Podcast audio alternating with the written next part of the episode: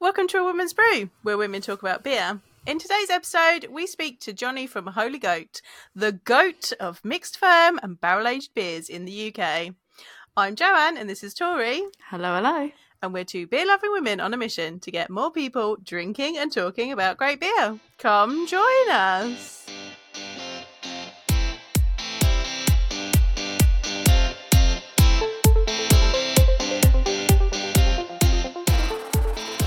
Hello, welcome, Johnny. For anyone that is not watching this video, that can't see your t-shirt, uh, and maybe can't gauge from the excitement, I'm very excited in particular about this episode. I feel like I talk about uh, your beers a lot. Uh, we She talk really about it on the podcast. We've had beers on the podcast before from from Holy Goat. Oh, spoiler alert. Um, do you want to give a quick introduction to who you are, what your role is, and where you're from for anyone that doesn't know you? Sure, yeah. Uh, I'm Johnny, uh, Johnny Horn. I am co-founder, director, and head brewer for Holy Goat Brewing, and I'm we're based in Dundee, um, an hour north of Edinburgh. I'm, as you could probably tell from the sound of me, not from Dundee. Um, I'm originally from like down Londonish way, but uh, I've been living in Scotland for the last 12 years odd. So, um, and yeah, uh, started the brewery uh, end of 2020, peak COVID joy, and have since then just been figuring it all out and dealing with all the crap that comes our way. Is there swearing in this? yeah, you can swear. It's fine. Yeah, we we Okay. we sort of. Uh, I think we tried to like keep swearing to a minimum, but I really struggled with that, it. and so we just we abolished that within like the first few episodes that we did. We're on episode like what hundred, nearly two hundred now. So you are you're good company. It's fine. Okay. um so in terms of how many people just like for anyone that doesn't know i think that sometimes breweries especially when you know you're like people are really really excited for your beers and you're being talked about and everything like people can misunderstand just how big a brewery is your team am i correct in saying you are literally a team of three at the brewery Yeah, yeah, that's right. So there's me and James, uh, who is my business partner, and then we've got one employee, uh, Gary, who is uh, sort of the everything man. He does, uh, but yeah, there's there's just three of us, and then we have um, occasional work from artists and photographers um, who do bits and bobs for us. But yeah, day to day, is just the three of us. uh, literally like just the kind of stuff that you guys come out of being like yeah there's just three of us is just like i feel like people need to take a moment to just take that in as well like some of the stuff you come up with to be like yep just three um very very impressive and uh yeah so today do you want to talk us through do you want to give a brief uh, on the three beers that we've got today, and then we'll crack one open. We can talk about it first and foremost before we get into all the questions that I feel like we've got for you. Yeah, sure. So the first beer for today is um, Bergamot Crusher. So this is a our straight golden sour base, and then uh, we've gotten in a load of fresh bergamots from Italy, um, and we got these directly from the producer, and all the bergamots came fresh. We zested them, juiced them, and then everything went into the beer, including the pulp, just just the whole lot. So it's come out super pungent and uh, awesome. I couldn't be happier with how that beer has come out. Uh, so super excited for you guys to try that. Um, and then after that, we have Starhammer, which is uh, another golden sour, similar base but more of a tropical base. And that one's with starfruit, which is a pretty uh, uncommon tropical fruit, but has like lots of nice citrus and pear and sort of like uh, tropical like passion fruit, pineapple character characteristics from it. So that one's really interesting. Um, that was an interesting one to get hold of that fruit and and like in a in a cost effective way use the, use that fruit. Uh, but I think it goes well with the beer, the base beer. And then the final beer that we'll talk about today is the uh, 1867 Double Export Stout, which is uh, so as the name suggests, based on a historical recipe um, from 1867 for yeah a strong, a very strong stout that was a lot of roasted malt goes into, so you, you don't get the sort of like pastry, sweet sort of soft stouts that you often see nowadays. This is an old school stout. This is uh, a bit more punchy in terms of flavors. So yeah, So for anyone that has listened to us before, which I'm guessing this is probably not the first time you've listened to us, when we had we did a historic beer episode uh, for historic recipes, and uh, I believe this is at least the second one I've seen of what you've done. The first, you did like an original export stout as well, didn't you? Yeah. Because we had that on. We we basically were like, yes, this is exciting. We can use this for this historic recipes, um, and it was just like so good. So I'm really, really looking forward to the double export because I'm like, ooh, if it's half as good as the first one, really excited Yeah, for it. good. awesome. Yeah, it's been a long day. Let's crack open Let's the crack first this one. open. Yeah. While we're cracking this uh, this one open, um, you said the the the base for the Starhammer is a slightly more tropical base. Like, how do you differentiate between the two the two bases? What's what's different in the recipe? So it's primarily the yeast uh, that we use. So Okay. we've got basically a, about 15 or 16 different tanks, and each one has different blend of a different blend of yeast or Brettanomyces. They're all primarily I'm talking about Brettanomyces here because we specialize in 100% Brettanomyces fermentation. Um, so uh, some Brettanomyces strains are very fruit forward in terms of citrus, and some are more tropical forward. Uh, some have a sort of like a, a berry fruit characteristic as well.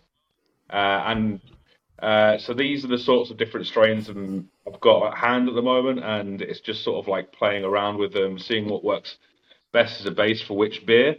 Um, and then, so for, for the citrus beers, we're typically looking at the citrus, although the tropical fruit ones go perfectly well as well.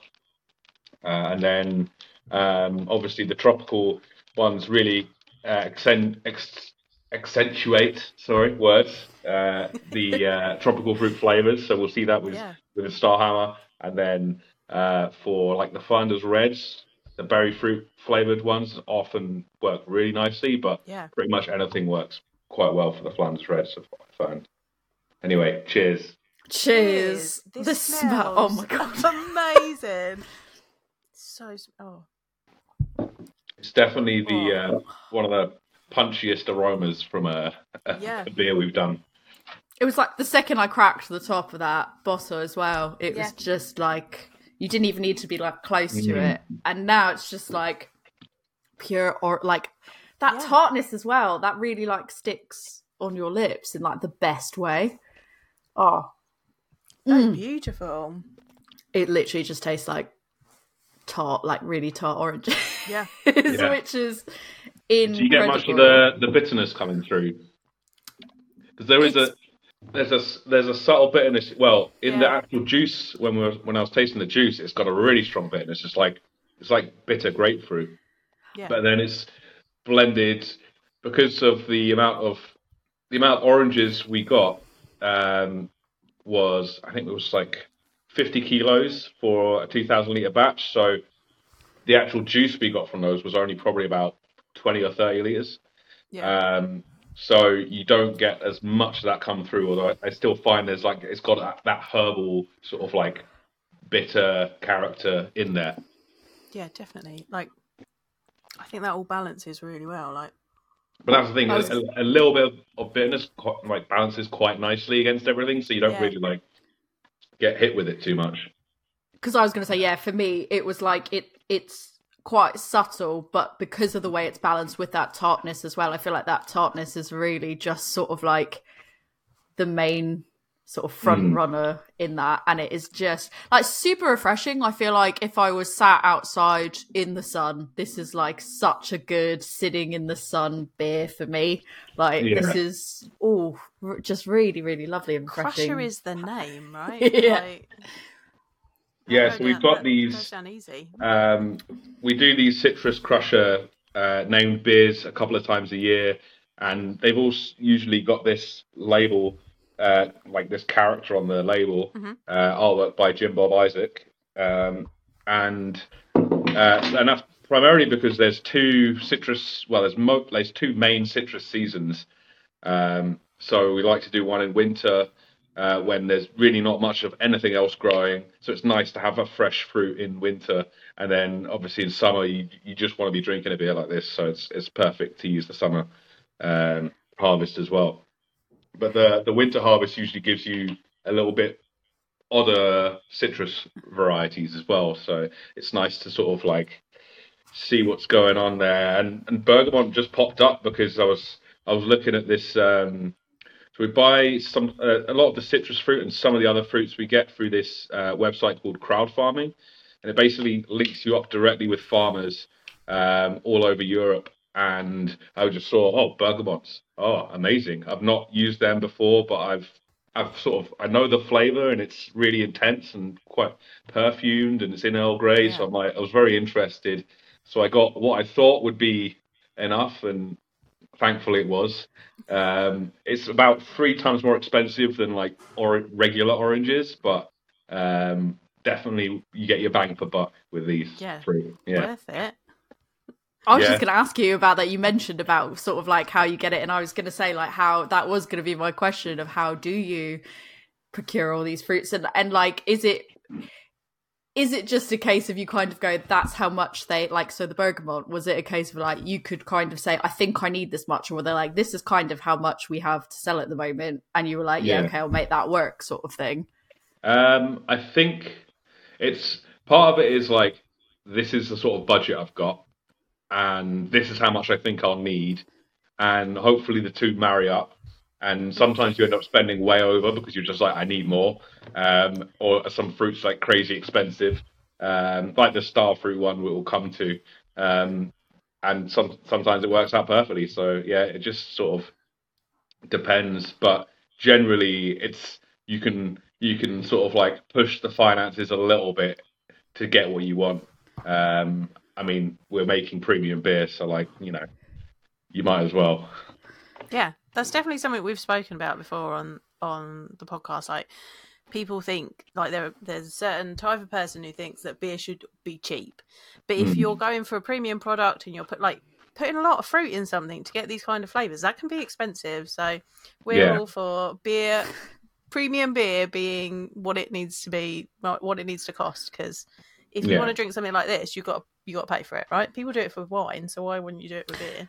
But even then, I find it mm-hmm. really like impressive because I don't feel like your I don't feel like your price points are like ridiculously high. I feel like they are still like a, for for the flavors that you're getting and the interesting combinations that you're getting, and like the the way you can do mixed bags. And then I think you guys do like free shipping. I think it is from mm-hmm. what forty nine pounds. I actually feel like it's it's a premium product, but it's not actually like uh, Yeah. burning through your pocket if that if that makes sense like it still feels Yeah. very you know for a luxury item it still feels like quite affordable um especially I'm glad. I'm glad it comes across like that because we do try and stay competitive, and I think it's important to not charge too much for your beer because it just makes it inaccessible. Like we want people to drink these beers, but we also don't want to go bankrupt. So it's like finding the right balance there. Delicate balance. And uh, especially when you're using when you're using stuff like but like Yeah. the stuff that you don't get all the time that's got to be like really hard to be like okay let's see like how do we how do we make this work but yeah i've i've never felt like it's been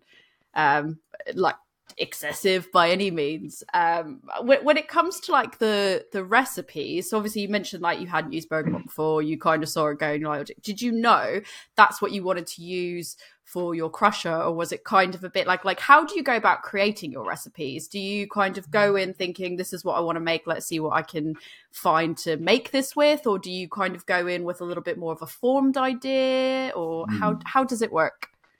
So for the golden sour beers like this, uh, generally we have a base stock. So we'll we'll have you know like 15, 20 tanks of different age stock, and it will all be at different ages. So some of it will be you know a couple of weeks, some of it will be a, a few months, some some longer, and then basically when it comes time to working out okay what's the next release? What what fruit we putting or are we going to release a beer without any fruit or what's happening with it? We'll we'll look at the what beer we have available and basically decide okay well this we we sort of want to do a, a citrus beer this time of year.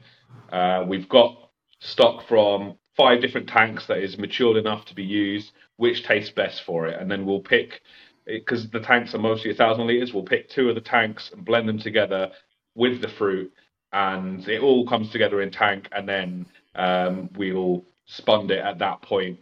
So uh, it's just uh, spunding is like an old German technique of carbonating the beer um, with natural sugars from the fermentation.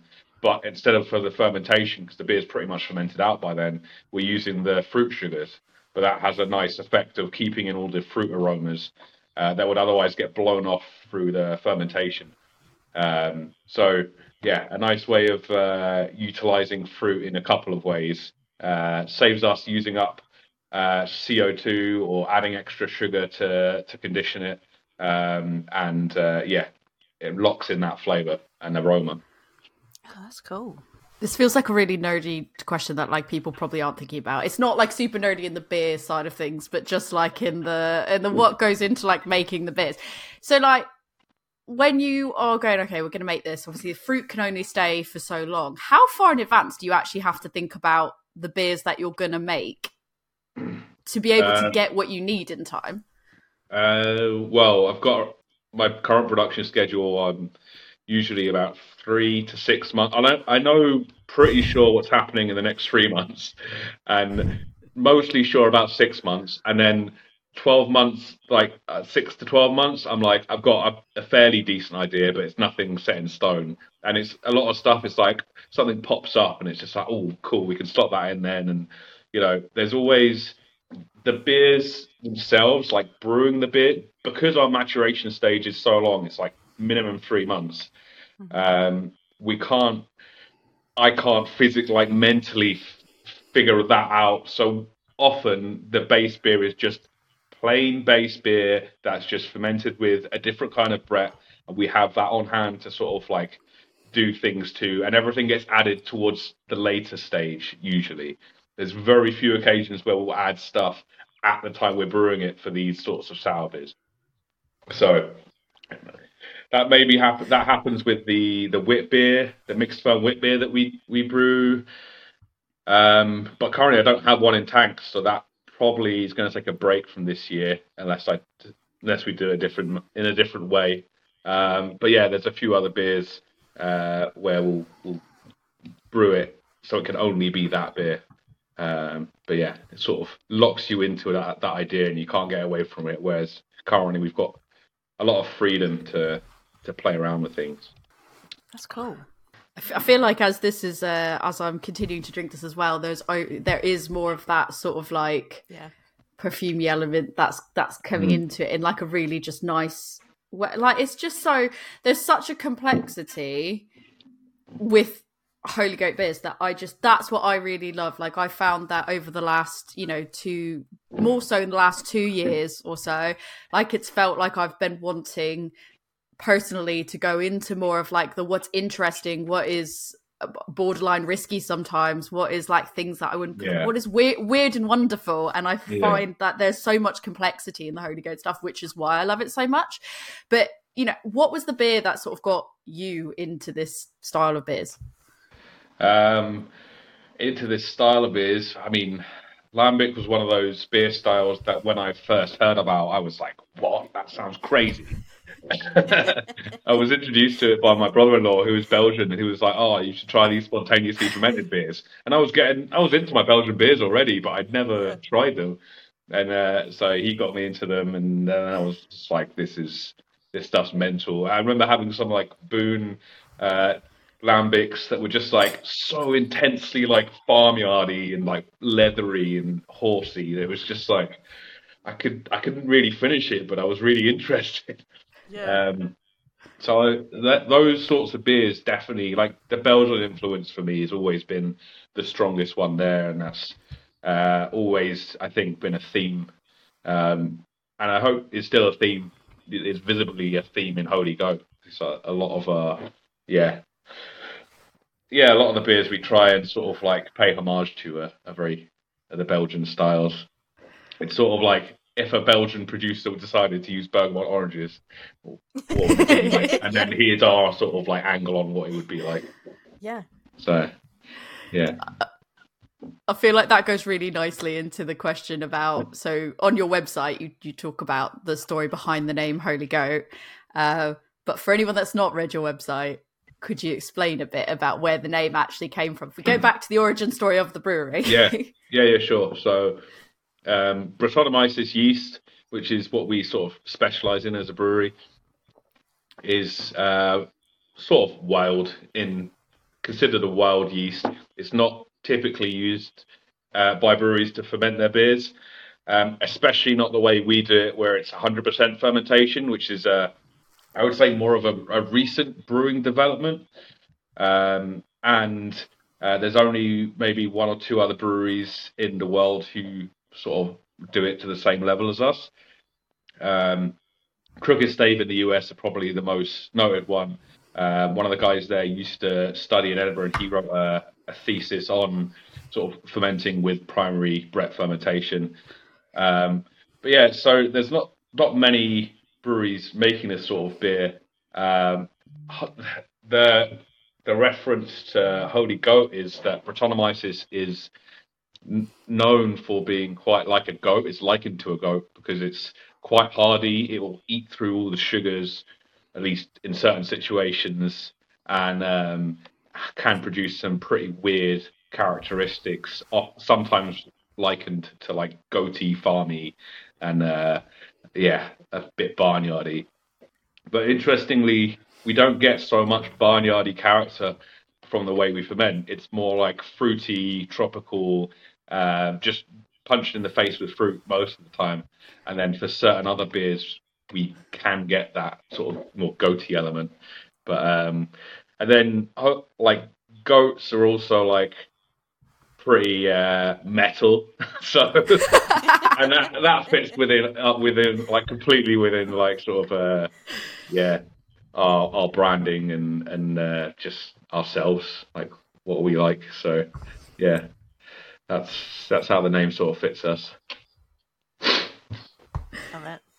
So uh, in a previous live, is it correct that you were an archaeologist? Yeah. Yeah, what made uh, you move into beer from that? Uh, the the career I had in archaeology was mostly is like, well, postgraduate. So I was doing a little bit of teaching and uh, writing articles and stuff like that, but I didn't really see a career developing from that. The the job I would I, I was most looking at would be a museum curator for like mm-hmm.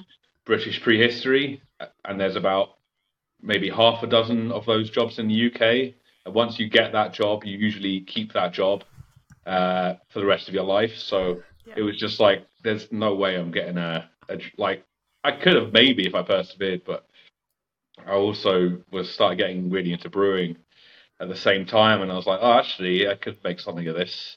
Um, and then, I mean, the opportunity came where I started. Um, I was I was a home brewer um, just just making weird stuff for a long time, and then uh, a local bar uh, in Edinburgh, the Hanging Bat.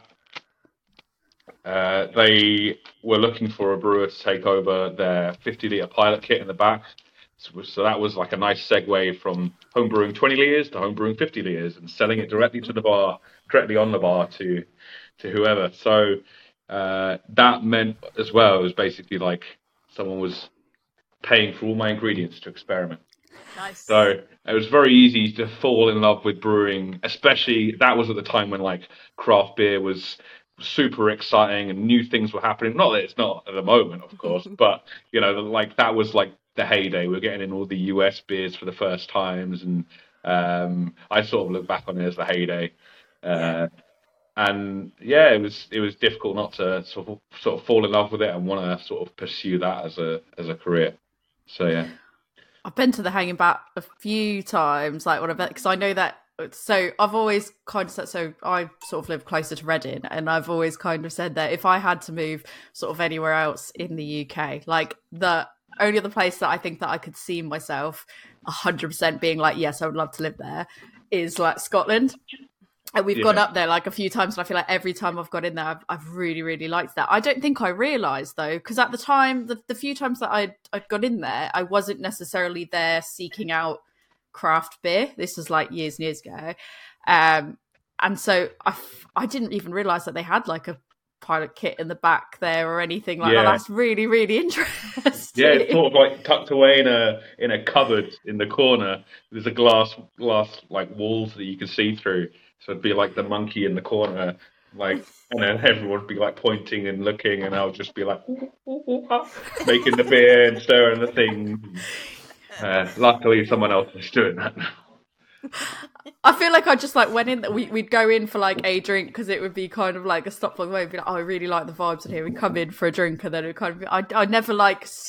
I really regret in some of the places that I've been to there, like not stopping and taking it in a bit more. Because yeah, never even, never even. It's just when you said the name, I was like, I know for a fact I've been there and I've been there a few times because I remember Yeah. being like, if I'm recommending a spot to people to go to, these are the spots that I'm recommending, and that was definitely one of them. But yeah, that's that's really interesting. And then I guess what led what led you sort of like to start Holy Goat? Uh, so from work at the Hanging Bat, I was like, I need to, I need a brewery, and then um, from that, I uh, met uh, my then business partner and started uh, Vault City Brewing, and um, from there, it was, it was, you know, figuring out two home brewers trying to figure out how to be a commercial brewery.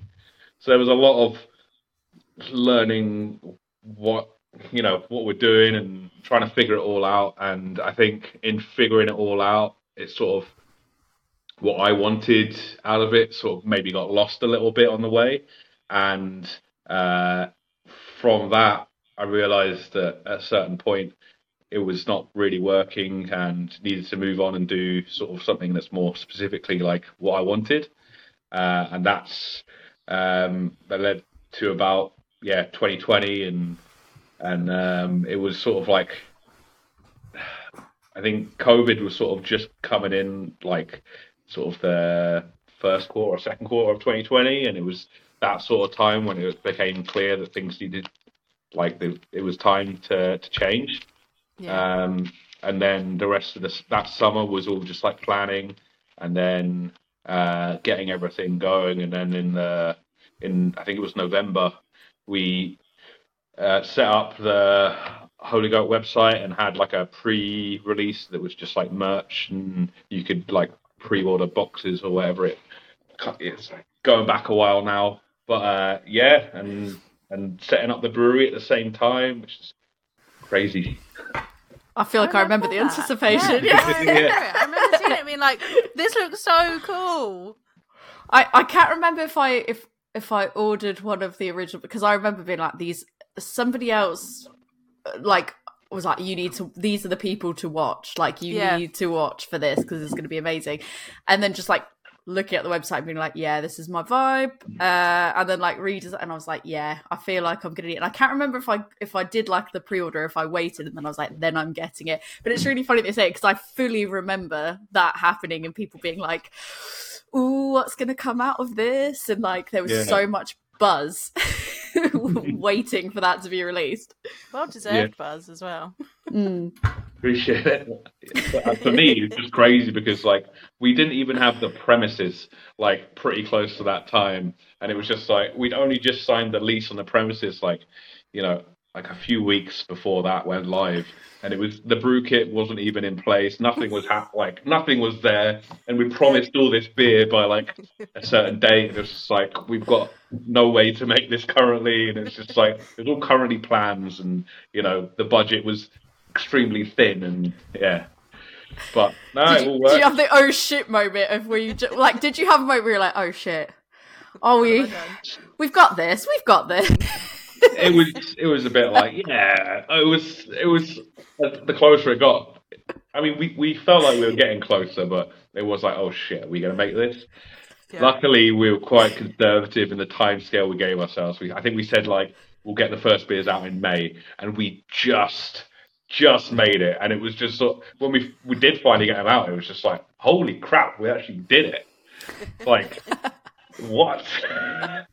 but yeah, That's a well deserved celebration. Then you're like, yes, we've done it. And it's Yeah, almost what- like you can breathe a sigh of relief.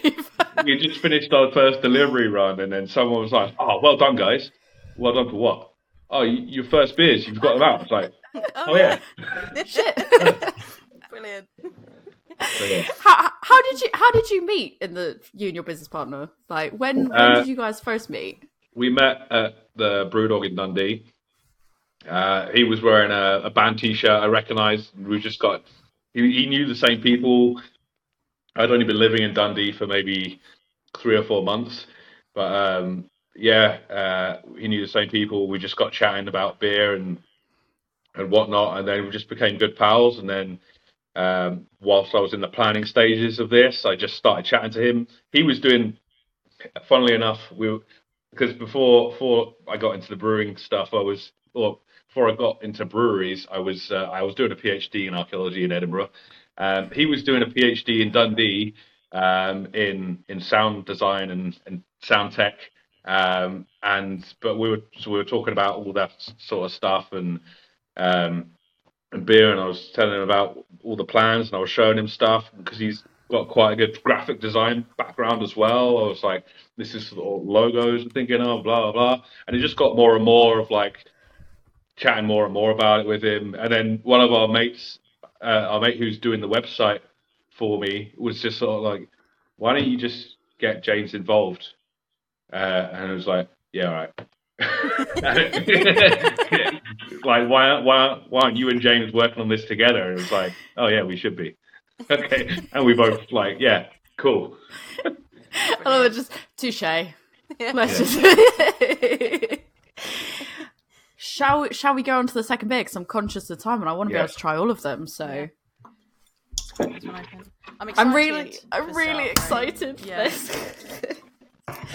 And and for a reason that feels especially like really stupid is uh, uh so I I play video games myself and I feel like uh, out of all the games that I could be playing, at the end of the day, when I want my brain to just rest, I'll sit and I'll play Stardew Valley. And like one of the, the one of the fruits you have to get for somebody that's really hard to get is a star fruit. So while you were sat there going, that it was really hard to get, I was like, oh, tell me about it. It's nearly impossible. Like, you know as as well a- as I. as a- It's an absolute as a- was going, as a farmer myself, I mean, I can relate. It's very difficult. I'm glad to, to be talking to someone else who's in the same industry. it's it's impo- it is really difficult. You really have to cultivate those seeds. I say I tell my husband all the time as a farmer myself, and he's just like, "Get the fuck out." so yeah, when you said starfruit, that's immediately where my brain went. oh, talk to us about this beer. Ooh. So, um, as I was saying before, it's got more of a tropical base to it. The uh, starfruit came uh, from a supplier. It came not as whole fruit because it was just wasn't possible uh, to get star fruit like that. Um, but they were able to supply it in uh, puree form. So, for us, that's typical for tropical fruit. We can't get hold of everything in whole. Um, so uh, where required, yeah, uh, puree is absolutely fine, and um, especially I think like transporting large quantities of this fruit across, yeah, various continents doesn't always Yeah. work that easily. Um, but yeah, in terms of like the base beer, more tropical base, and then um, the star fruit itself, we use I think it was 200 grams a liter, which is 200 grams a liter, um, which is a fairly decent chunk for us. And I think the so the flavor is like I one of the nice things is trying the star fruit like puree on its own, and it comes across quite strong, but it also like works has very similar flavors to the base beer, so it doesn't like Okay. pu- and it's not as uh, punchy as sort of like if you if you talk about like straight passion fruit that's one of the strongest tropical fruits you can get really intense whereas this one i would say passion fruit's like an eight or nine out of ten star fruit's more of like a five or six out of ten in terms of intensity. Um, so a little bit more subtle but there's definitely like characteristics going on. Um, we've described it as pear apple grape and citrus. But um, one of the things that also added was like uh, this sweetness to it that is like if like the beer finished the same gravity as the uh, the previous beer, but I find this one has a sweeter uh, flavor to it, and I think that yeah attributed to the fruit primarily. There's almost like a creaminess about it, Mm. which I really enjoy, Yeah, alongside that tartness. yeah. I think it might have added some sort of like thickness or Yeah. something in the fruit, maybe as um, passed through to yeah. But yeah. I feel like it's that mouth coating tartness as well, which I just really love because I feel like it's well, as a person that really likes sour beers really enjoys the sharp, like a sharp sour note and that that tartness to it. I also feel like on some level it is still quite approachable for somebody that like I think compared to like the Flanders Red that you guys do, like that's maybe not as approachable to somebody that is Yeah. new to sours and doesn't know as much about sours, doesn't know if they like them. I feel like the Crusher and Starhammer, while they have a very sharpness to them, it is still something that I feel like could be approachable to somebody that is like, oh, I just want to find out if I really like sours, especially if they like sort of those fruity notes as well. Um, Yeah. It's definitely like a passion fruity element to it. Once you said passion fruit, I was like, that is what's in my brain now. yeah. No, definitely. It's. I don't think. I think our beers are definitely more sour than some of the mainstream sour beers you can get, but they're not. Like we never try and. We never want to have beers that are like face rippingly sour. Like that's Yeah. not a balanced beer. Not that I'm trying to say we only make balanced beers because I don't necessarily believe balance is everything. I, I like to have beers that, that punch you in the face with certain things, but acidity is one of the things I do like to have balanced. So um, getting that right and and and having a beer that's not like if, like ripping your enamel off your teeth is always a, a bonus. You mentioned this was a puree form, and obviously the other, the, the bergamot was like the actual bergamot. Do you have a preference of whether you prefer doing puree or the whole fruit? Like, does it, for you, does it make a difference, or does it very much depend on the fruit itself and what it is you're trying to brew? It yeah, it depends on the fruit itself and a variety of other factors. Um, some of it might be accessibility, price, uh, how difficult it is to work with as a whole fruit. Um, uh, for example, most tropical fruit will tend to be purees. Uh, you just can't get them in the quantity you want, or if you can buy them as whole fruit, it'll be like from some specialist shop where it's like ten quid for one fruit. It's like, well, that's not just that's just not going to work. Um, for fruit, where possible, I do like to have whole. I do find you get a bit more complexity out of whole fruit.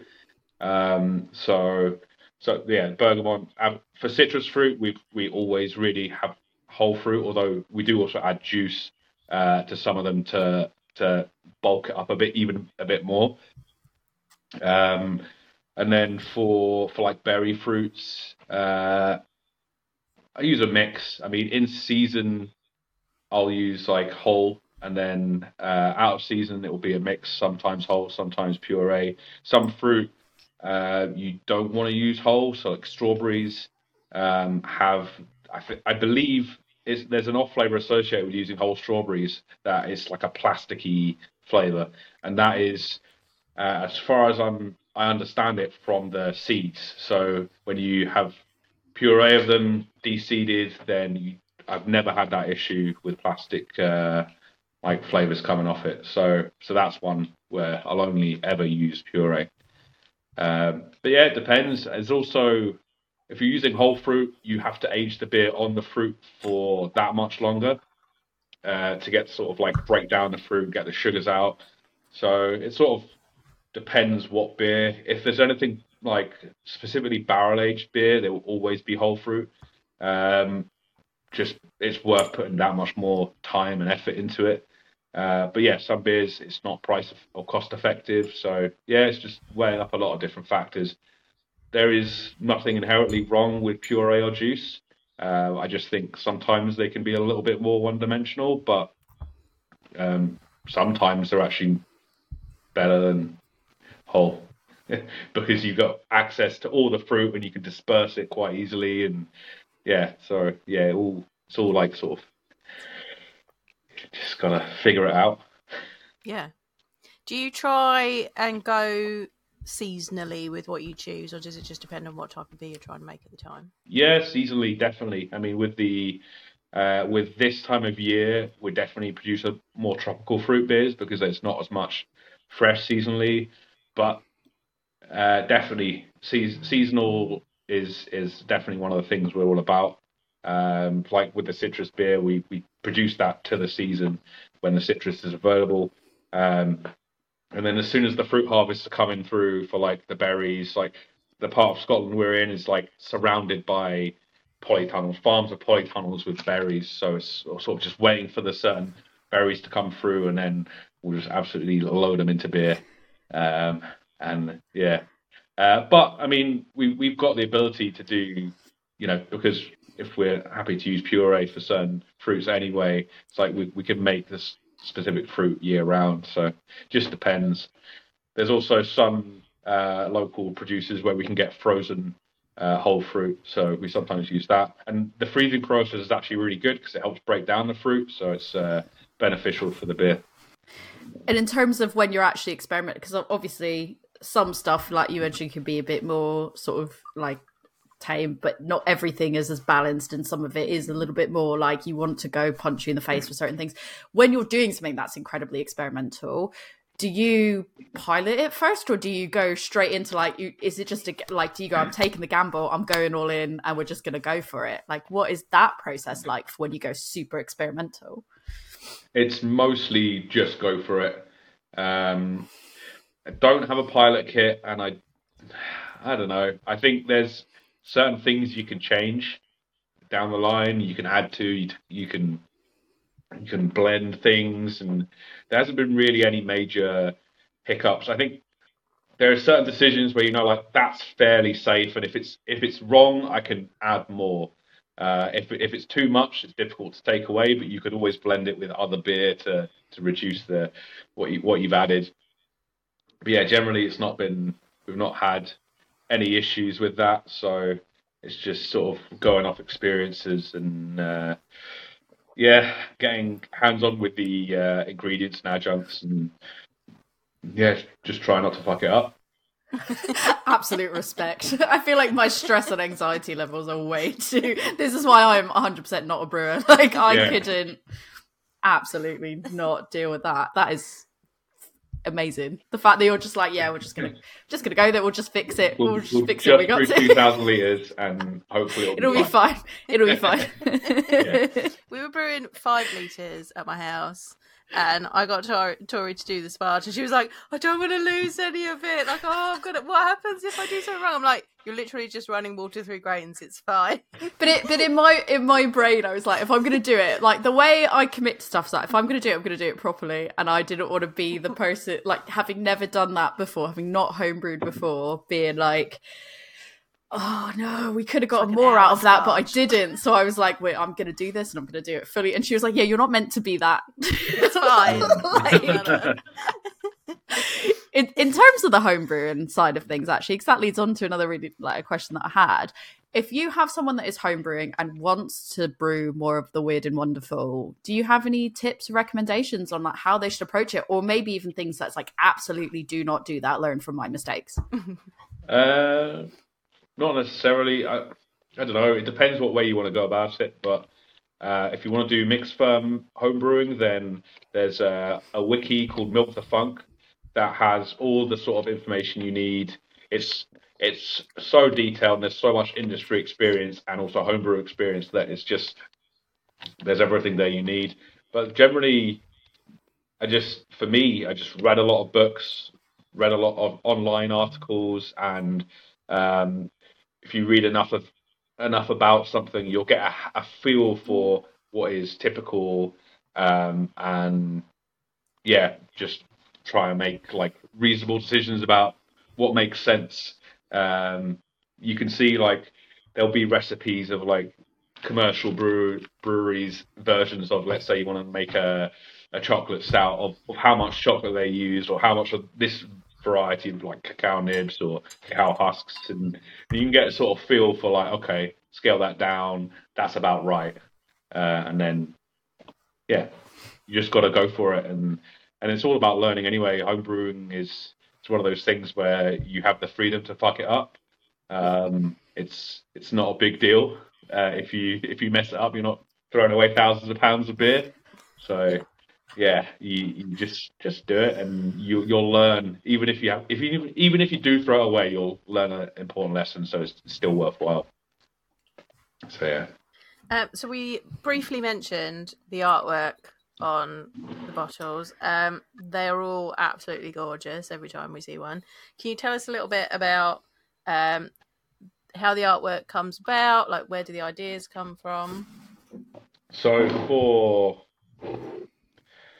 for ones like this, it was um, that's uh, this one's done by Jim Bob Isaac, and it was sort of like gave him a brief of like cool looking skull dude with horns. Everything's always with horns, and uh, and psychedelic sort of background, and gave him some artwork from like bands we liked. This this one's actually so the Crusher series is um, named after a band, um, Earthless, who have this song called.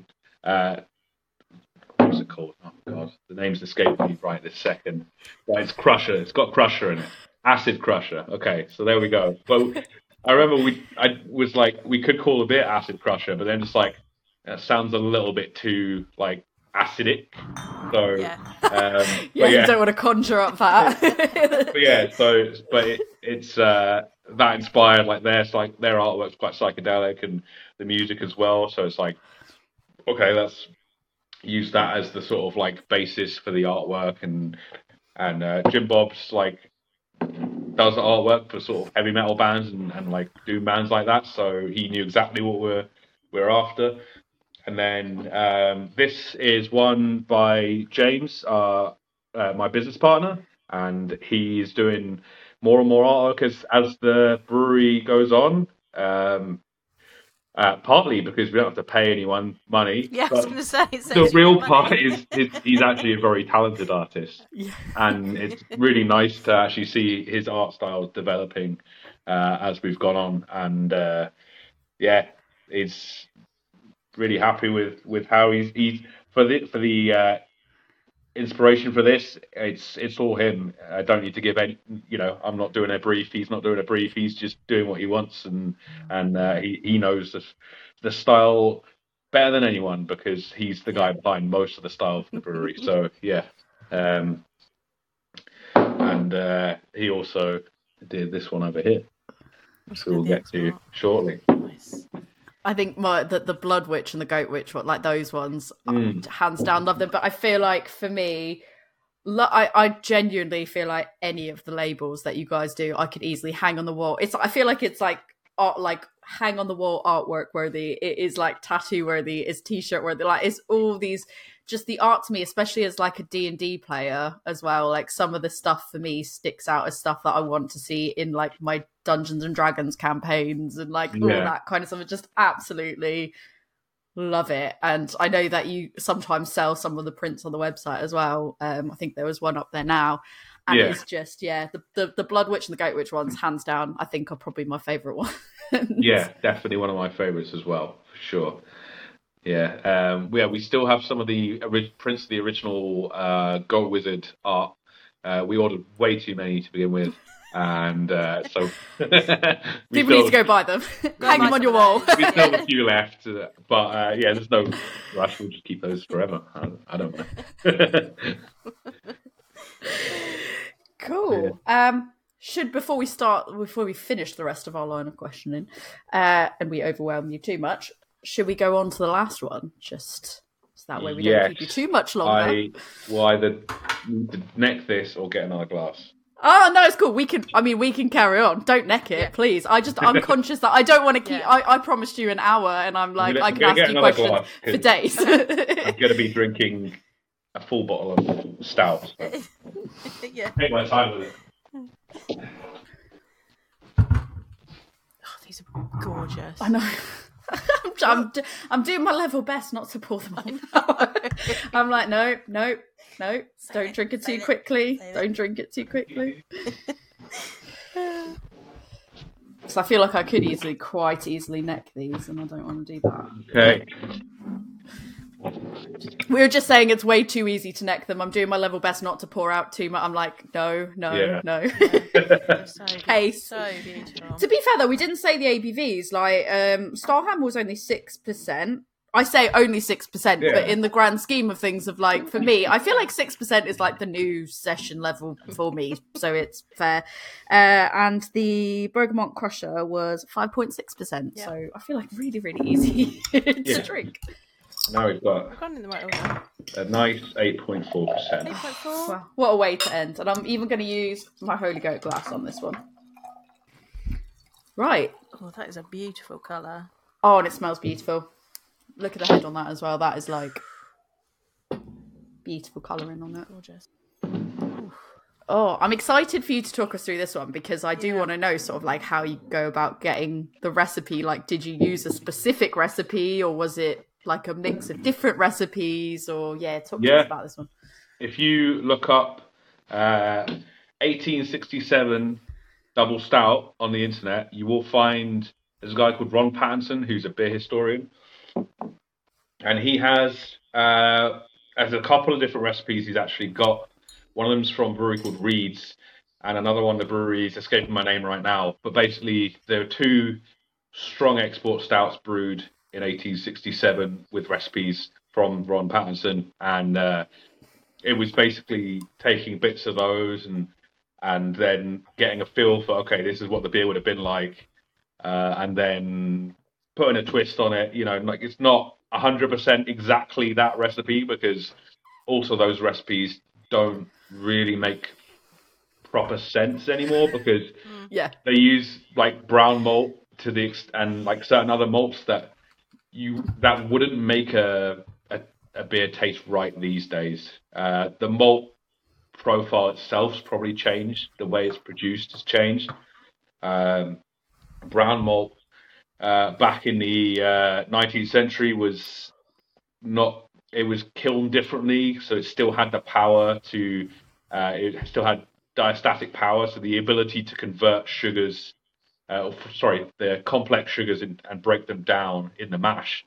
Um, so, but these the modern brown malt is kilned to a higher level, so it's a bit more bitter, toasty, roasty, coffee-ish. But you also lose all that diastatic power, um, so it's more of a specialty malt. So we still use a fair good, a fair amount of brown malt in this, but it's got to have uh, got to be balanced with the other malts um, to sort of yeah to come out with a beer that's also somewhat historical, but also tasty. It It's is very important. tasty. Important to Yeah. be tasty. Yeah. There is that like uh that roasty toasty Yeah. like coffee, but then there's almost like a chocolate Mm. element to it as well, and it is just like and the, and I feel like the booziness, for, in my opinion, f- for my taste buds, is just like that right level because I think sometimes you can have something where it's almost too boozy, or it's like doesn't have that booziness to it, but sometimes I want that boozy warmth to it, Yeah. and I feel like this is just like sort of the right level. It's balanced out perfectly, especially for the ABV, which is Yeah. just makes it really something that you want to sit, sit and sip on. Um, but like I feel like yeah, this bottle I don't need to share this bottle. Like I can have Yeah, this absolutely. to me. One- One thing that we always make sure we can do is it's called the pint test. Can you drink a full pint of that beer? Because I have a problem with certain breweries who make beers that you you take a few sips of and they're like initial sips like oh it's gorgeous and then Yeah. you get like three sips in you're like I don't want any more of that. That's too much. And they're beers that have too much sugar. They're they're not you know it's transcending that boundary of like is this still beer or what you know it's pushing it to a limit. And I'm fine with that. That's interesting and cool and fun but like I don't want to be drinking those beers all night. Whereas this is a beer where I could easily have a pint of it. It's you know quaffable. Yeah. And- and I feel like the the body's perfect on it as well. Like, and it's not. It has like that sweetness to it. That's that's with that's going alongside that noticeable like bitterness and the roasty Mhm. elements to it. But it's not like syrupy. Like sometimes what you can get with with with beers that have those similar notes as well can be almost like syrupy mouth coating. And Yeah. sometimes, like you said, those are the ones that I find. Like the first few sips, you're like, oh, that's great, and then after a while, you're just like, oh, not like too much, can't do it. Whereas this is just like, yeah, this is just a dream in a glass. I love it. Cheers. Yeah, they're having that bitterness there. You know, use for these sorts of historical beers, it's a lot of whole leaf hops. So you get a different kind of bitterness than, say, with uh, some of the more pastry stouts where they'll use like some high alpha hops right at the beginning of the boil because they just minimize. It's not about the hops, minimal hop like hops added to it, just enough to get the bitterness. Whereas this is use a lot of whole leaf, uh, lower alpha hops at the beginning of the boil, and you also add a load towards the end of the boil. So you're getting a more more depth of bitterness. It's more like pronounced. It's sort of uh, there's something about 15 and 20 minute additions of of uh, hops that that adds a certain like bitter character that is it is different. It's uh, you you lose that if you don't if you only add 60 minute additions or 90 minute additions. Um, and then uh, this one was bumped up with a bit of sugar as well. So this was uh, and generally we'll only be using darker sugars for beers like this, or be like Muscovado or or uh, dark Demerara sugar, um, which helps hit the ABV, and is also sugar was commonly added uh, to beers in the 19th century, so it's pretty typical. They might not have been adding darker sugar, but it was probably unrefined, unprocessed sugar, so we don't really know what color it would have been. Um, yeah, I'll leave that one to the beer historians. so yeah, um, uh, yeah, eight point four percent is uh, an interesting ABV. You'll be seeing a lot more of it because there is recent duty changes. So the old seven point four percent or seven point five percent is now eight point four percent. So prepare to see a lot of double stouts, especially from us. and uh, yeah, our stronger beers will generally be about 8.4, and then occasionally we'll have uh, beers that go above that. But uh, the price cost to consumers is massive.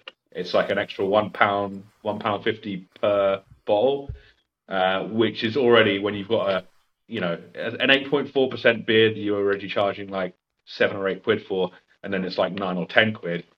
That's you know a noticeable difference. Yeah. Um, it's it's yeah, and then you, you as a brewery, you're like, oh, what can we, you know, should we take some of this cost on? And you know, you calculate the price of a beer, and it's like by going from 8.4 to 8.5, it's like this beer just cost an extra thousand pounds. It's like to make. It's like, is there any need for that? Yeah. yeah. So as as is very traditional historically, we go by the laws of the time and we'll make sure we'll, we'll do certain things to make things like you know make it feasible.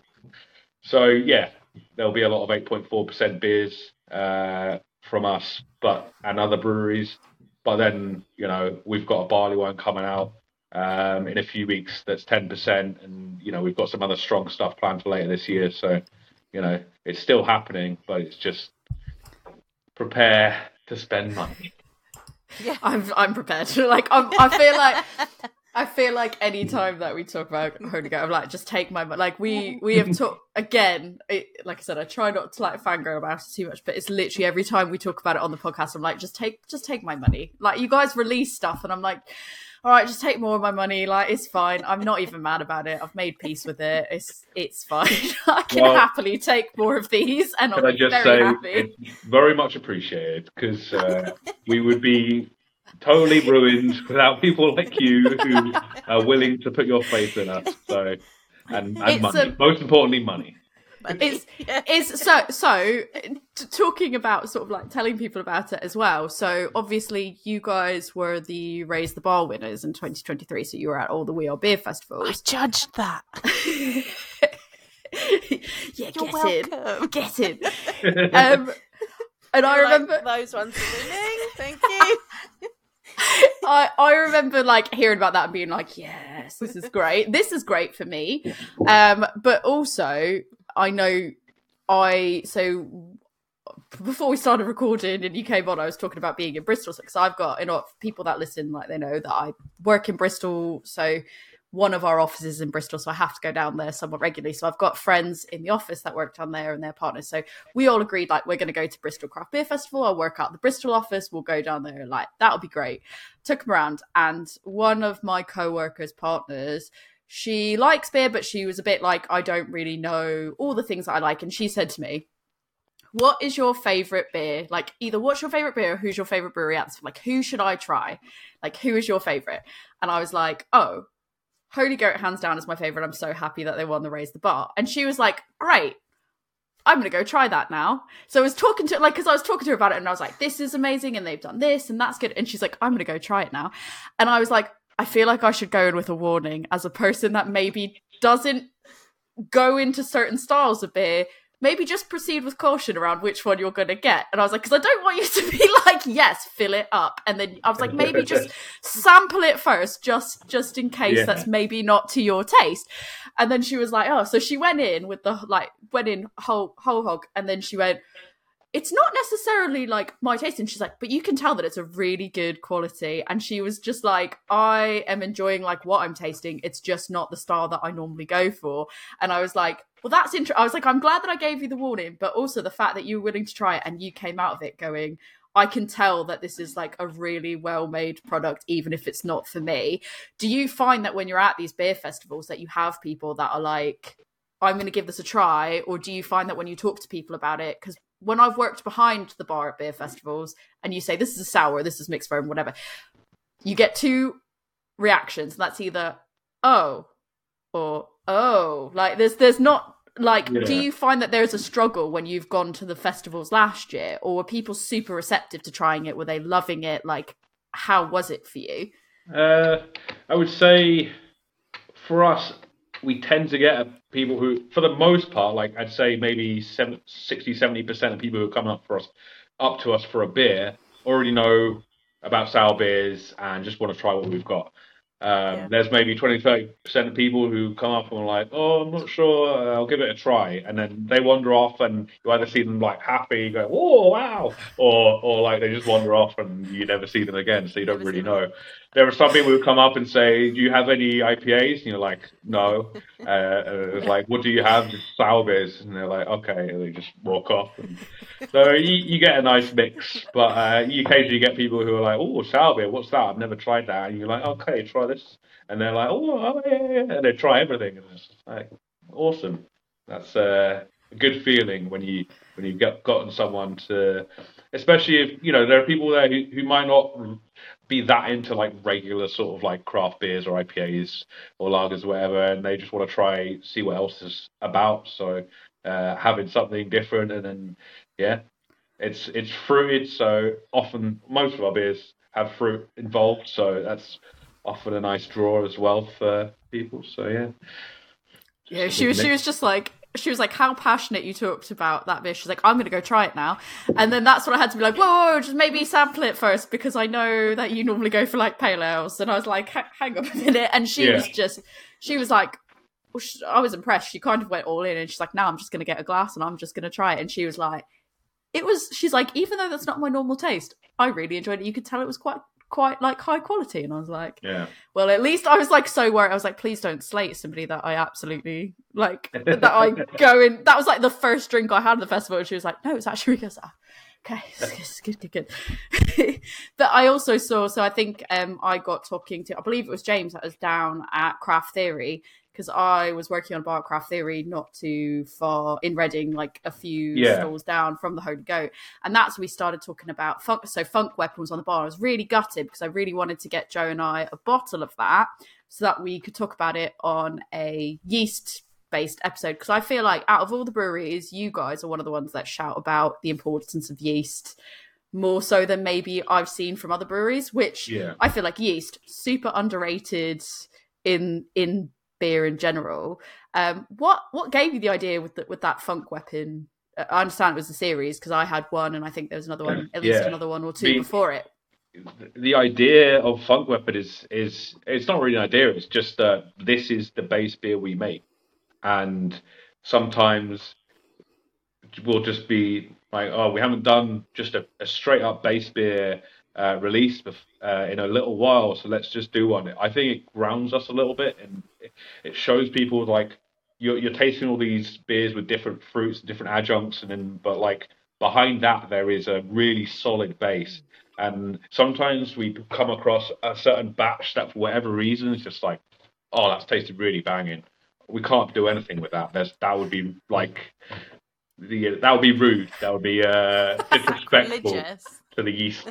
so um, we just put it out, and then sometimes it's just like, oh, we don't have any money to spend on fruit this month. Let's just put out. no, that never happens. But yeah, I was saying, I, I, for, I for one am all for it because that that funk weapon for anyone that's not had it, it basically just showcases the importance of what what yeast can bring to yeah. a beer. Where it was like it tasted like there was fruit in it, like it tasted beautiful and fruity and just refreshing and.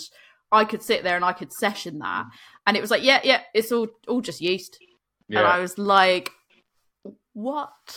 yeah.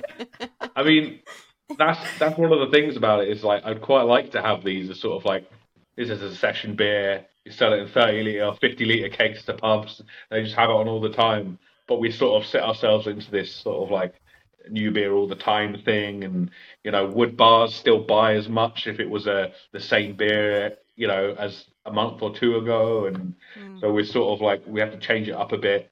Um, but we do. We've had. I think last year we did maybe three different just straight up base beer releases. So there was a Funk Weapon, a Goat Wizard, and a Shrine Builder.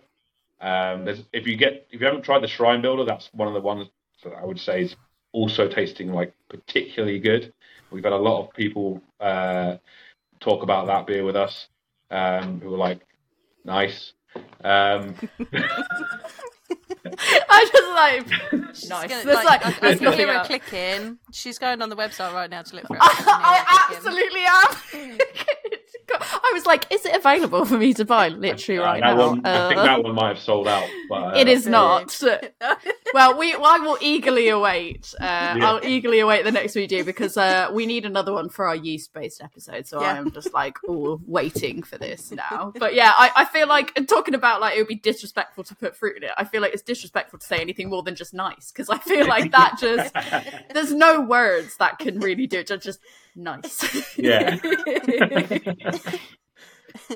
do you do you have in that while we're talking about that? Do you have a standout beer of yours that is your favourite, or you know, can you not cho- choose between your children? Uh, no, I can choose. Yeah. Uh, you're like, no, easily, so easily. I mean, there's a few beers you come across, and you're like, ah, this is the one. This is like one of the best beers we've ever put out. And Unholy Mountain was probably one of those for me where it's like, no questions, this beer is like ridiculous. So that is Holy Mountain, mm. and then the unholy version of that was uh, uh, barrel barrel aged in Scot, uh, Scottish whiskey barrels with the whole cherries in the barrels, and it was just like it, that beer was a nightmare because you think, oh yeah, we'll put fruit in the barrel, we'll put the beer in the barrel, and then we'll get the beer out of the barrel without any of the fruit blocking up any pumps or any of the uh, ciphering equipment we've got, and it will everything will just be fine, and we'll get loads of the beer out, and there won't be any losses. And it's just like no, it was a nightmare. There was a lot of losses. It was uh, a headache, but the beer that came out of it was ridiculous. So worth it. And uh, we've got another batch in barrel from this year's, the most recent Holy Mountain. So we'll, we'll, we're aging that at the moment but uh, we weren't able to get whole cherries this time because the harvest wasn't as good. So we got, um, and it wasn't from so, uh, so um, it wasn't from the same location as the previous cherries. So it might be a little bit different. We'll we might have to put even more cherries into it. We'll we'll figure something out. But uh, you should call yeah. it even more Cherry Mountain. That's what you should call it. And this time, there's definitely not going to. It's even more Unholy Mountain. And I feel like this, this time, it's definitely not going to clog up anything. It's going to be this time. It's definitely going to be fine. well, there's, there's, no whole fruit in the barrels. Yeah. So. so it's like at least this time, it's on your side. Getting mostly sick of dealing with fruit in barrels. So there's a reason why most breweries don't do that. Yeah. So, yeah. In terms of sort of dream collabs of yours, like, is there anyone that you haven't collabed with that you're like, if I could do a collab with anybody, like there's someone. So, for example, it doesn't even have to be a brewery. So I know that before Grumpy Goat in Reading closed, which really upsetting in itself. But before that, they washed cheese in one of your beers, and that was Yeah. easily like t- it was. ama- I I basically went, "This one's the best one. Which one is that?" And then they went, "Oh, that's that's Holy Goat," and I was like, "That's amazing." I was so gutted to like not. I was going to buy some to take home and didn't. So the collab doesn't even have to be another brewery. Dream Yeah. collab. Who would it be with? Dream collab. Well, it would be another. Well, in this, yeah, Jester King, basically. Hmm. Yeah. I mean, my, up until this point, my dream collab was Fantôme, and then that happened. So I know. dreams come true. Yeah.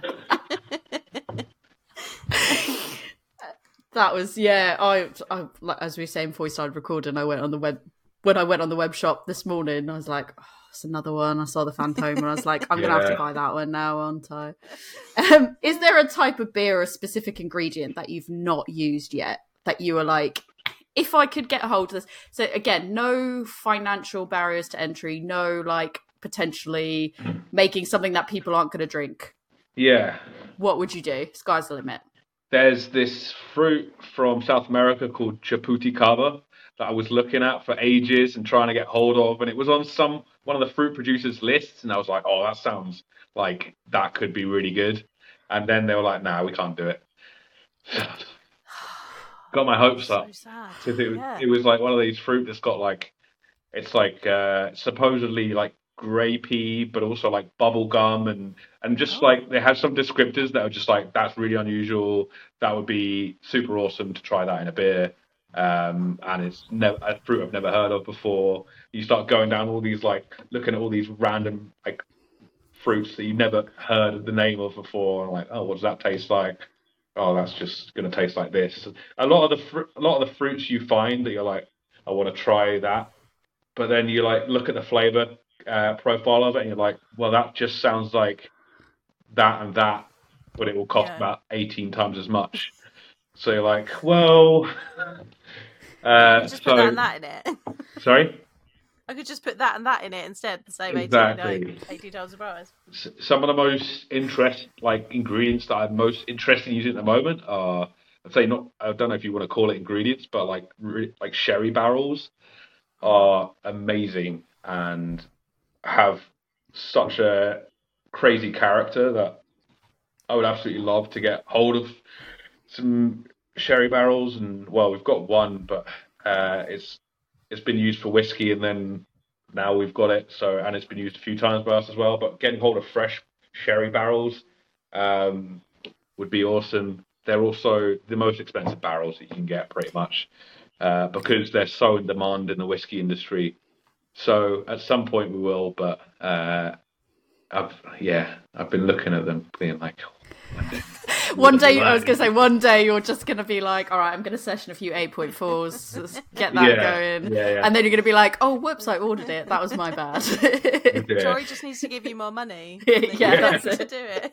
I was going to say, expect, that would help. expect more money at the end of tonight. I'm not Yeah. going to lie to you.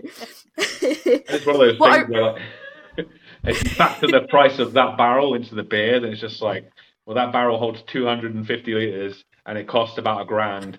Um, so there's just, it's just like the most expensive ingredient you could possibly add, Yeah. pretty much.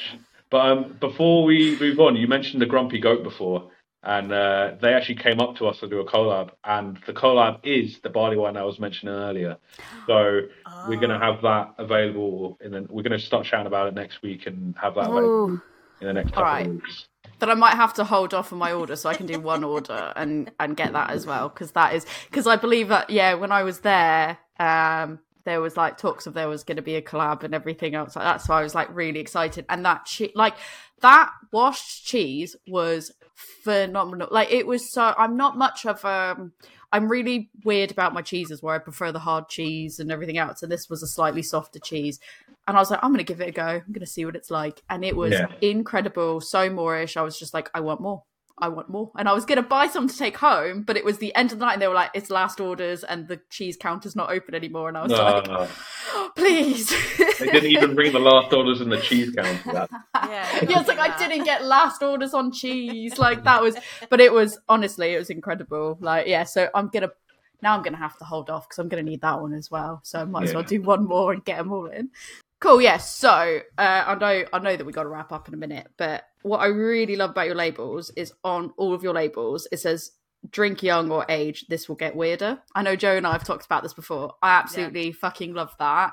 Um, in your opinion, how long? Like, what's your approach to knowing how long to age something for? Do you have like a, a method to it, or do you just risk it for a biscuit, as they say? Uh, it's a risk. I would say anything fruited, you're probably going to get the most out of the fruit within the first year, and then it's going to change, and you'll start getting yeast character dominate. But the uh, the so this came about because it's like, oh, this will develop, and you know, there's yeast character, and that will change over time. It will get weird. It might get weirder, uh, but it doesn't say it's going to get better.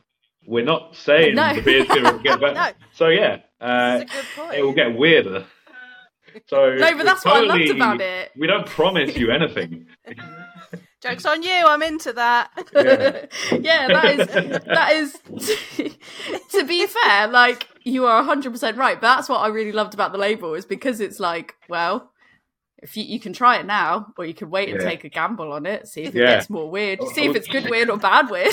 exactly. We've got ten years date on it as well. So um, Those if anyone's coming back to us in ten years' time saying it doesn't taste right, then uh, you it know, was bad weird and you're like, that's on you, man. yeah, the label it said we weird. did- we said weird. Didn't say good.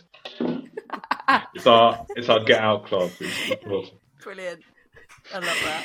Oh, that is amazing. Down to the final few questions. So, one of them being if you had to pick one of your beers to represent Holy Goat as a brewery and you could only pick just one, Ooh. is there one that you would pick? Is there one you could pick? I know that you've got the one that's your favourite, but is there one that represents you the best and why? Mm, no. No, yeah, probably That's a good answer. Answer. Like that. No, there, there, I mean, That is a valid. answer. That's a valid answer. I would say maybe. I don't. Yeah, I would say something I love like. how much easier it was to choose your favorite. Like we were like, "Can you choose a favorite?" And you were like, immediately yes. And it was like, "Can you pick one that represents a brewery?" Don't know. I don't know. All, all of them. Yeah, no. uh, Let's let's go with my favorite. Yeah, let's just say that because that one is like one of the nerdiest, one of the most annoying to produce, and uh, has high fruiting levels, has um, insane Brett fermentation character, and it's just it's all of the Holy Goat stuff in one package. It's also wax dipped and impossible to get into. So I just everything about that is just like, you know, this this beer is a fuck you for us to make and a fuck you for you to drink. So enjoy. That's with with the with the wax seal. I absolutely love the wax seals. How do you choose which ones get wax seals and which ones don't get wax seals? uh, Do you just it- go that one's a wax seal, that one is, eh, or just today we've got wax? Uh, it's always the smaller batches because no nobody can be bothered doing the whole batch and uh, doing a larger batch batch with wax dipped. And then um, if something's been a particular hassle to make, then it's like, well, let's just add more hassle to it. you might as well. So You've yeah, got this far. it, it also just like it shows premium um and especially towards like the end of the year towards christmas time we'll start doing more wax stuff um but it's generally like uh, sometimes there's like shall we wax dip this one and there's a lot of no's and shut up and fuck you and never I, Uh, I quite like that answer. Let's go with that. I like that. Um, if somebody is listening to this that hasn't tried your beers before, because I don't know why, they just haven't. They've not been listening to us before. They've not taken our advice before, but now that you're on, they want to put in an order with Holy Goat. But let's just say they've not. They're, they're newer to mixed ferm beers as a whole. They're newer to what you guys do what would be something that has to go in their basket? Like it can be something that's not currently on your web shop, but maybe you rebrew it. What is the one that they need to make sure is there for them to try as an introduction? Uh, I would say, I mean, out of the current beers we've got, I would definitely say Bergamot Crusher. That is literally like the aroma just like smashes you in the face as soon as you open the bottle, and I think Yeah. that's a really good like showcase of, especially as well like the ingredients. Um, it's like it's it's one that you you know about, but you might not have tried. So it's like you're actually in some ways being able to try this ingredient that you you wouldn't usually get be able to get hold of, and you can try it in a um, a beer that is quite nice. So Very Definitely nice. don't disagree. I would I would say it's very nice. thank you. You're welcome. Final question, Joe. Shall I let you ask the final question? I've asked too many questions. Yeah, so what's next for Holy Goat? What do we need to be looking out for? Oh, uh, so one of the things we are starting to do more of is non-mixed ferm beers. Ooh. Uh, Mind Breaking news. So we're going to continue on making the same amount of mixed ferm beers, but then a nice way for us to grow the business and not try and oversaturate the market with our mixed ferm beers and keep them at a scale that's nice to produce is to produce um, more sort of like clean as as some people might call it. So not mixed ferm using uh not using Brett cultures but yeah. So we'll be doing more stouts.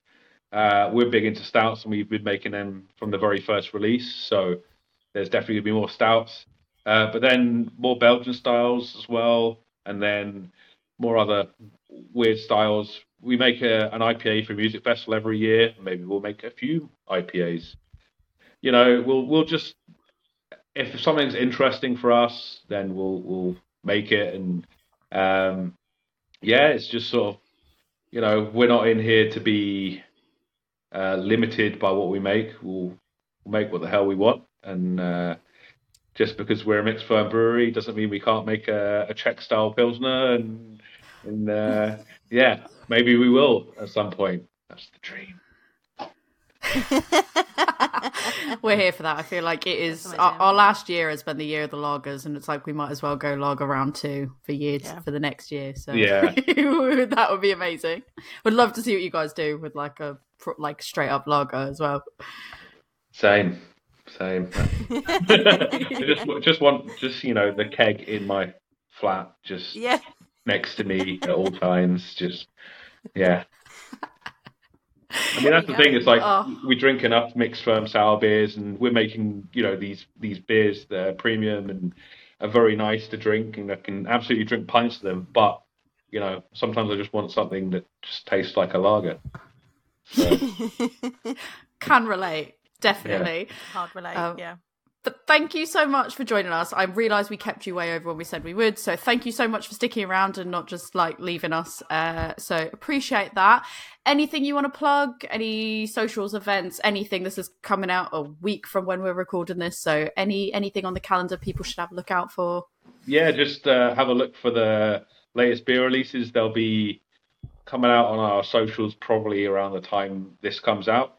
Um, so really happy with how these next three beers are tasting. One of them's uh, a barley wine collab, our first barley wine, and as a barley wine lover myself, I'm just so happy to finally get one out. And something we've been talking about in the brewery for doing a while, for a while.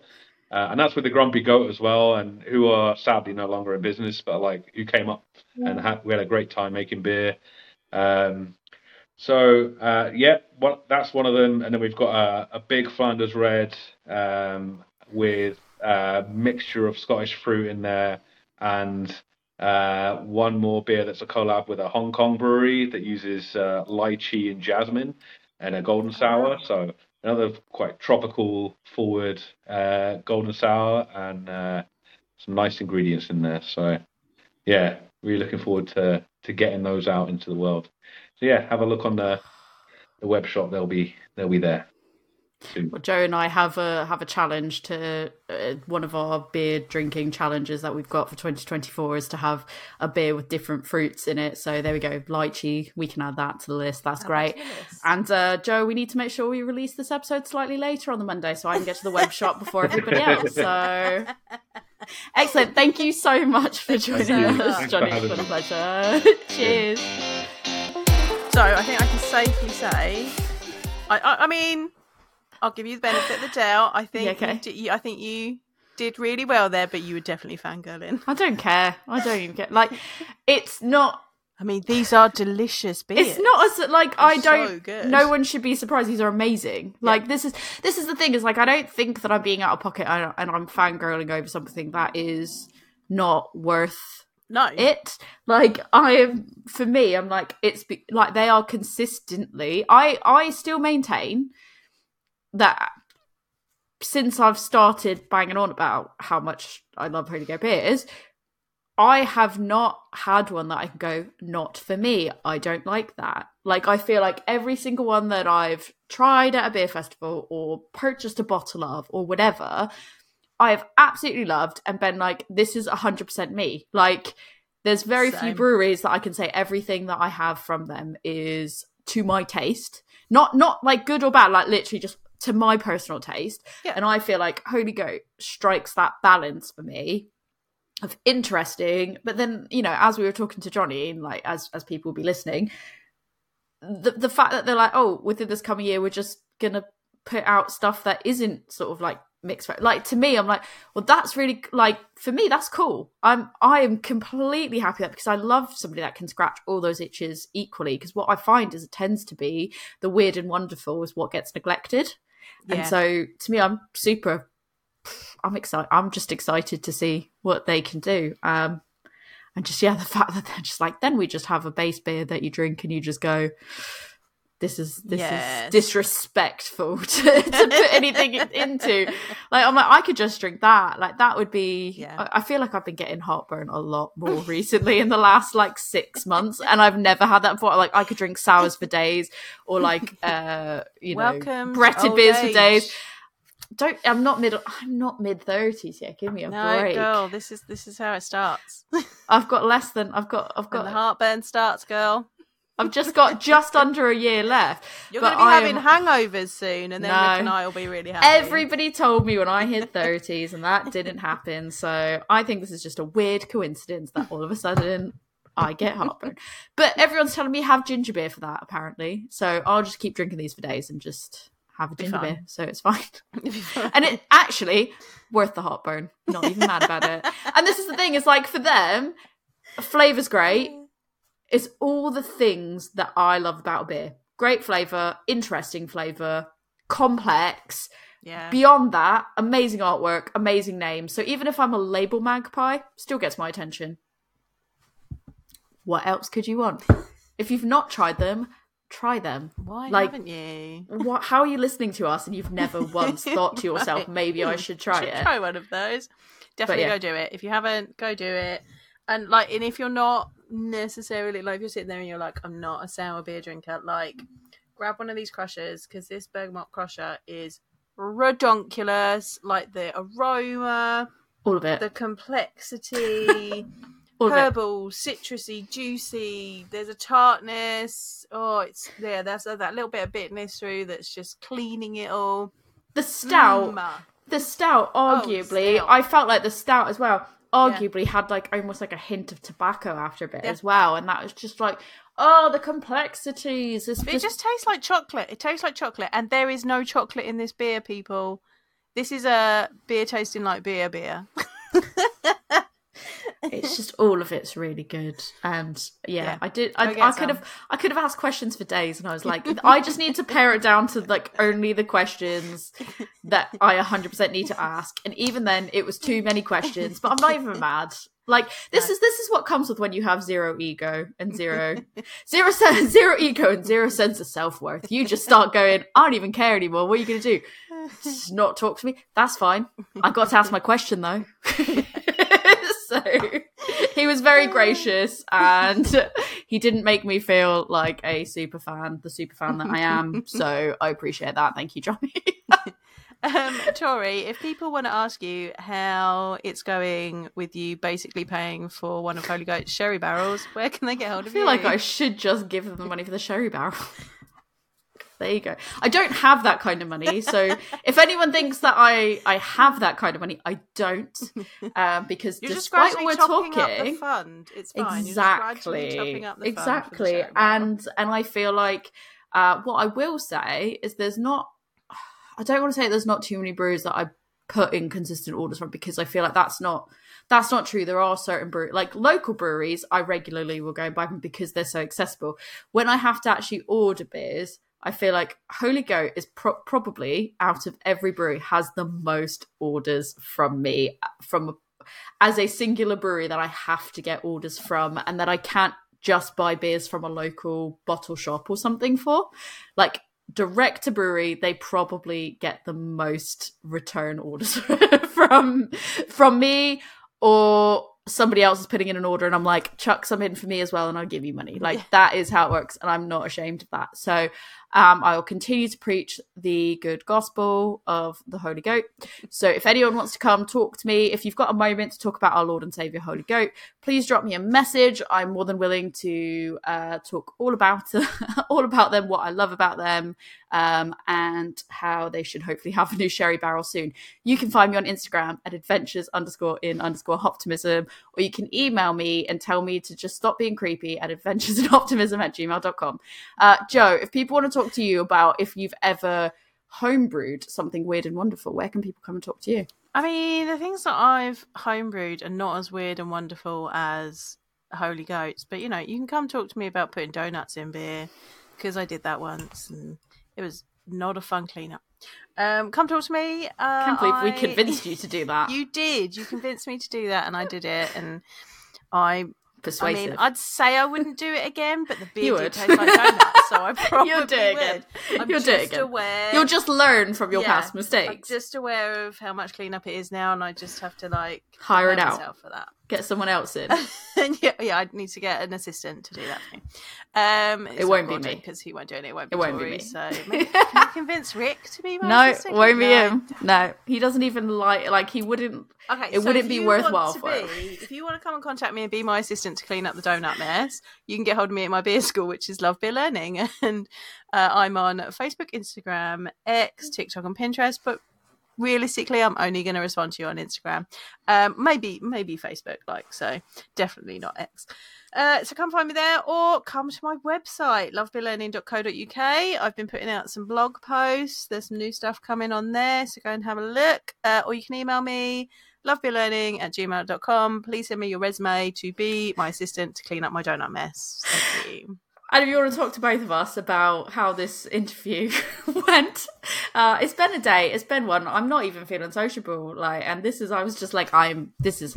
It is happening. This is exciting. If you want to talk to both of us about anyone else you want to see come on the podcast, you or you want to keep track of all the fun stuff that we're going to be doing, uh, you can find us on Instagram at a woman's brew, or you can email us at, at a woman's brew podcast at gmail.com. We're also on Facebook as a women's brew.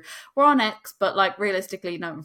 I No, forget to check it, so don't don't speak to us there. And Joe's the other one that has access because I don't Yeah. tweet or X or whatever. whatever it is now. but yeah, I, if you want to talk to us, I'm more likely to get you on Instagram or, Yeah. or the email. Um, Yeah. But yeah, well, on that note, Joe, let's go finish the rest of these beers. Cheers. Cheers.